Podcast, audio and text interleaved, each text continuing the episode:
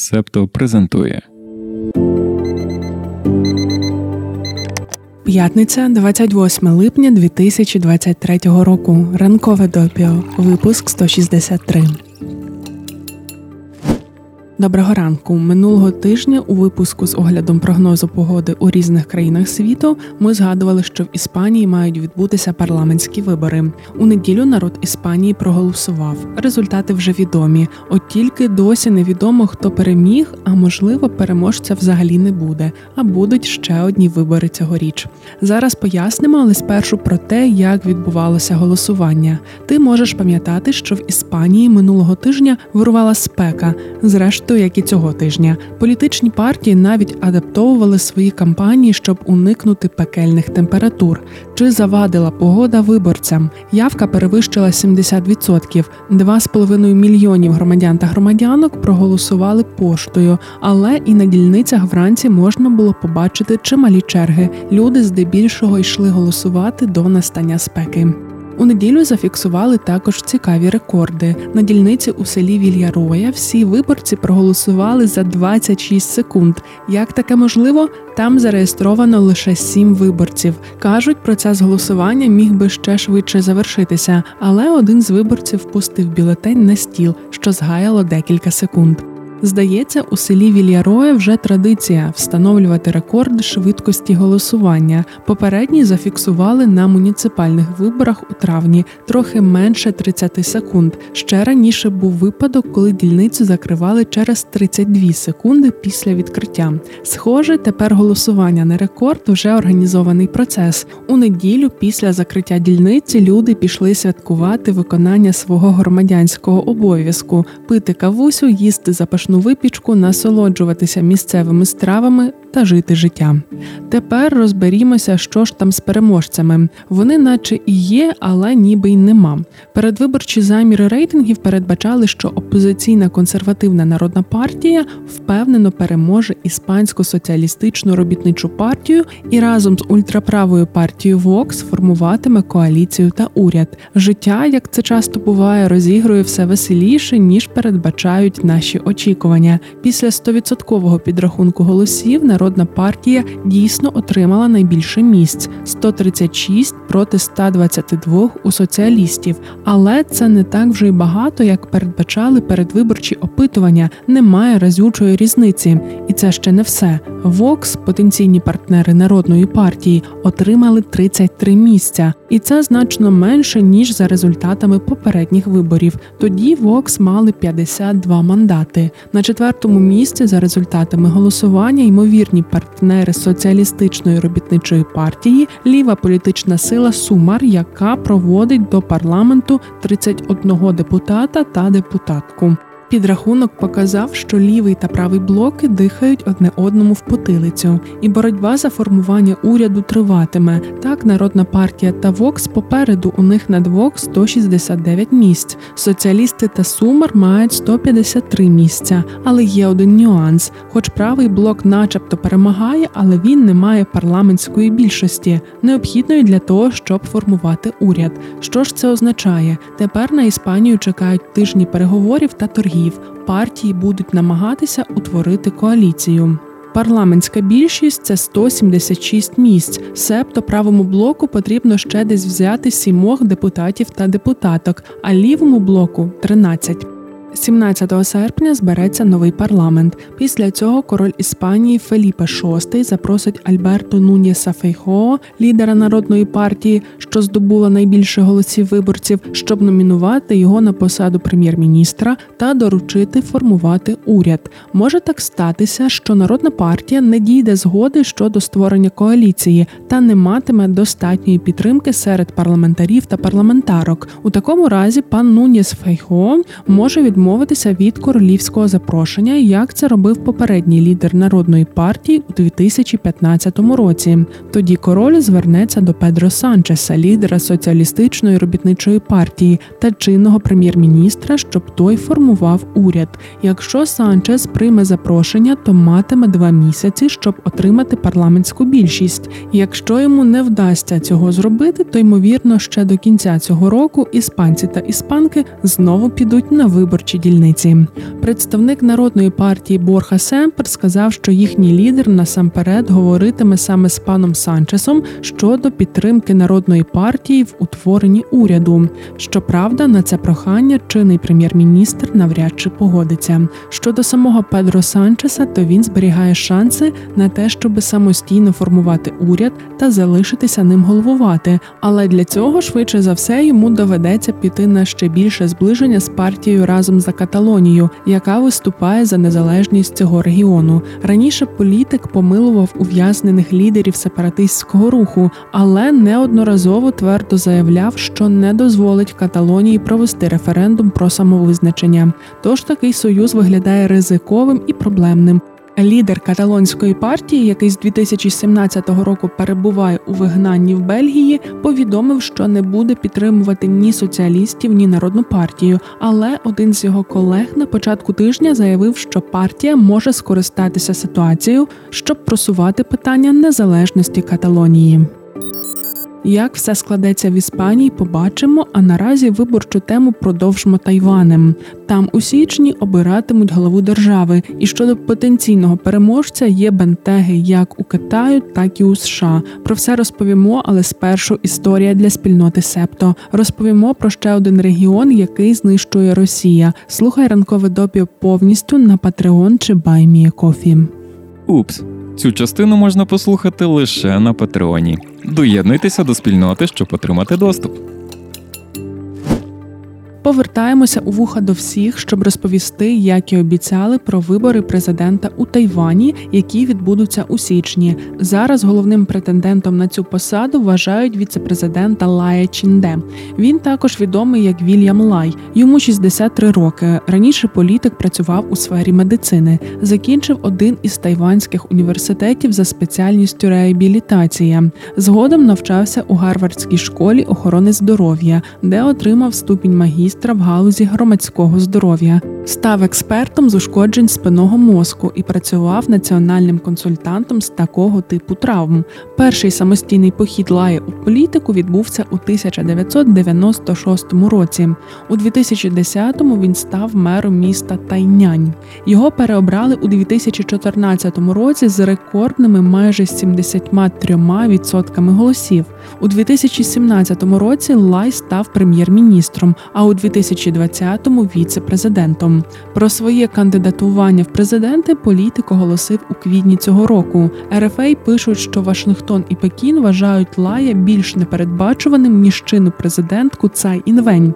Зважаючи на складну геополітичну ситуацію, зрозуміло, що до виборів у Тайвані буде посилена увага. Якщо Китай прямо висловлює свою позицію щодо Лая, то Сполучені Штати публічно не коментують цього, оскільки вибори все ж справа внутрішня, але уважно спостерігають і, вочевидь, мають свою думку.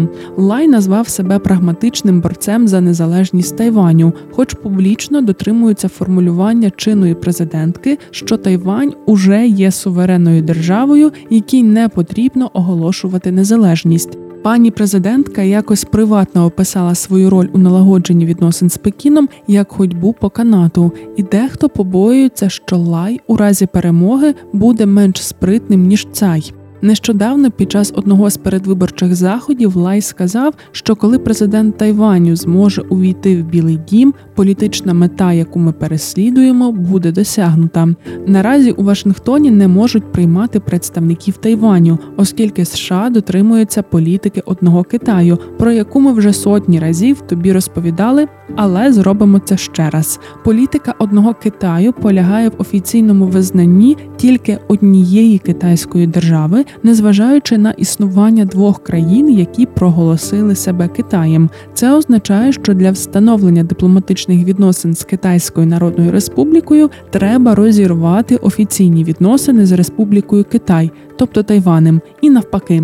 Себто візит тайванської делегації до Вашингтона, а тим паче до Білого Дому, може бути протрактований як офіційне визнання Тайваню незалежною державою, що може мати серйозні наслідки напруженості та проблеми. Через висловлювання лая про білий дім китайська пропаганда дуже накрутилася і почала активно обурюватися. Сепаратист кричать вони і малюють з політика втілення сатани. Якщо Лай є доволі однозначним у тому, який геополітичний напрямок обирає для Тайваню, з ким збирається партнеритися, та як видається, не сильно буде тремтіти перед Китаєм, то його суперники розігрують іншу карту. Вони працюють з риторикою Нам потрібен мир, нам не потрібна війна. Обрання Лая стане червоною лінією для Пекіна. Ну буде безумовно не нудно, хоча вже би і понудьгувати хотілося. Невдовзі Лай відправиться до США, але в жодному разі не до Вашингтона. Тому давай готуватися до чергових новин про чергові військові навчання Китаю, як це було під час візиту Ненсі Пелосі на Тайвань минулого року, та цього квітня, коли президентка Цай Інвень зустрічалася зі спікером Палати представників Кевіном Маккарті у Лос-Анджелесі. У суботу вийшов фінальний епізод першого сезону подкасту Голодним не слухати. Якщо якось так вийшло за неймовірним збігом обставин, що ти ще не слухав або не слухала цього подкасту, то ти багато втрачаєш. У кожному епізоді авторка Настя Іванцова, яка є факт-чекеркою та гастроблогеркою, розповідає про певний продукт, який точно буває у твоїх холодильнику чи кухонній шафі: кава, гриби, молочка, риба, гречка, алкоголь спеції, помідори, пшениця, картопля, багато цікавих фактів та історії з життя, кулінарні поради, рецепти, коментарі науковців, приємна музика на фоні та звуки кухні. Кожен з епізодів триває близько 15 хвилин, тож ти зможеш послухати якийсь з них, коли йдеш з обіду в офіс. А можеш відразу весь сезон увімкнути під повільне прибирання. Головне перед тим не забудь поїсти. Смачного тобі у будь-якому разі. А тепер до останніх новин. Стіки до ранкової кави про події стисло. Минулому випуску ми згадували про напад на посольство Швеції в Іраку, якому передували акції спалення Корану у Стокгольмі та плани провести ще одну. На початку цього тижня копію Корану спалили у столиці Данії Копенгагені навпроти посольства Іраку. Данські органи влади санкціонували таку акцію, оскільки вона підпадає під національні правила захисту свободи слова. Водночас міністр закордонних справ Данії Ларс Локе Расмусен засудив спалення священної книги. В Ірані та Іраку розпочалися протести. МЗС Іраку закликало владу країни ЄС, цитуємо, швидко переглянути так звану свободу вираження думок і право на демонстрації. Іракський уряд заявив, що персонал данського посольства покинув Багдад. МЗС Данії повідомляє, що дипломатична установа на канікулах з 22 липня і що Данія з Іраку не вийшла. Чи виїхав персонал? Прес-секретарка данського МЗС відмовила відмовилася коментувати. Дискусії про межі свободи вираження поглядів та релігійних почуттів виникли також після прем'єри стрічки Нолана Опенгеймер, що оповідає історію атомної бомби через призму її творця Роберта Опенгеймера. У фільмі є сцена сексу між головним героєм та його коханкою Джин Тетлок. Жінка зупиняється під час статевого акту, бере копію Бхагавад-гіти, одного з найсвятіших писань індуїзму, і просить Опенгеймера прочитати з неї. Ця сцена викликала обурення серед серед деяких правих груп. А представник індуїстської націоналістичної партії Бхаратія Джаната назвав фільм тривожною атакою на індуїзм і звинуватив його в участі у більшій змові антиіндуїстських сил. Політик також наполягав на тому, що сцену потрібно вирізати. Утім, видається, що більшість середовищ в Індії, яка провела свої перші ядерні випробування у 1974 році, добре сприйняли фільм Нолана. Дослідницька група з університету штату Огайо з'ясувала, чи можуть навчальні відео зменшити небезпечну поведінку дітей біля зброї. Тема є актуальною, оскільки вогнепальна зброя є основною причиною смерті серед дітей у США віком від 1 до 17 років. Під час експерименту 226 дітям віком від 8 до 12 років запропонували переглянути вдома або довільних хвилин відео про безпеку зброї, або про безпеку автомобіля. Через тиждень дітей опітнали в лабораторії та показали 20 хвилин насильницького фільму. Після цього дітей залишили в кімнаті з іграшками та двома розрядженими та виведеними з ладу пістолетами, захованими в ящику картотеки. Зброя була справжньою, але була модифікована, щоб з нею не можна було стріляти. Натомість на пістолетах встановили сенсори, які підраховували скільки разів спусковий гачок було натиснуто з достатньою силою, щоб випустити кулю. Дітям сказали гратися чим завгодно та залишили їх на самоті на 20 хвилин, а прихована камера записувала їхні дії. Хоч зброї не було видно, але діти її знайшли. Перегляд відео вплинув на те, що вони робили далі. Ті, хто бачили відео про те, як безпечно поводитися зі зброєю, з більшою ймовірністю скажуть дорослим, що знайшли зброю, і з меншою ймовірністю полізуть до неї. За результатами експерименту, дослідницька група рекомендує батькам навчати дітей правилам безпеки поводження зі зброєю та зменшити їхній доступ до контенту, що не відповідає віку дітей.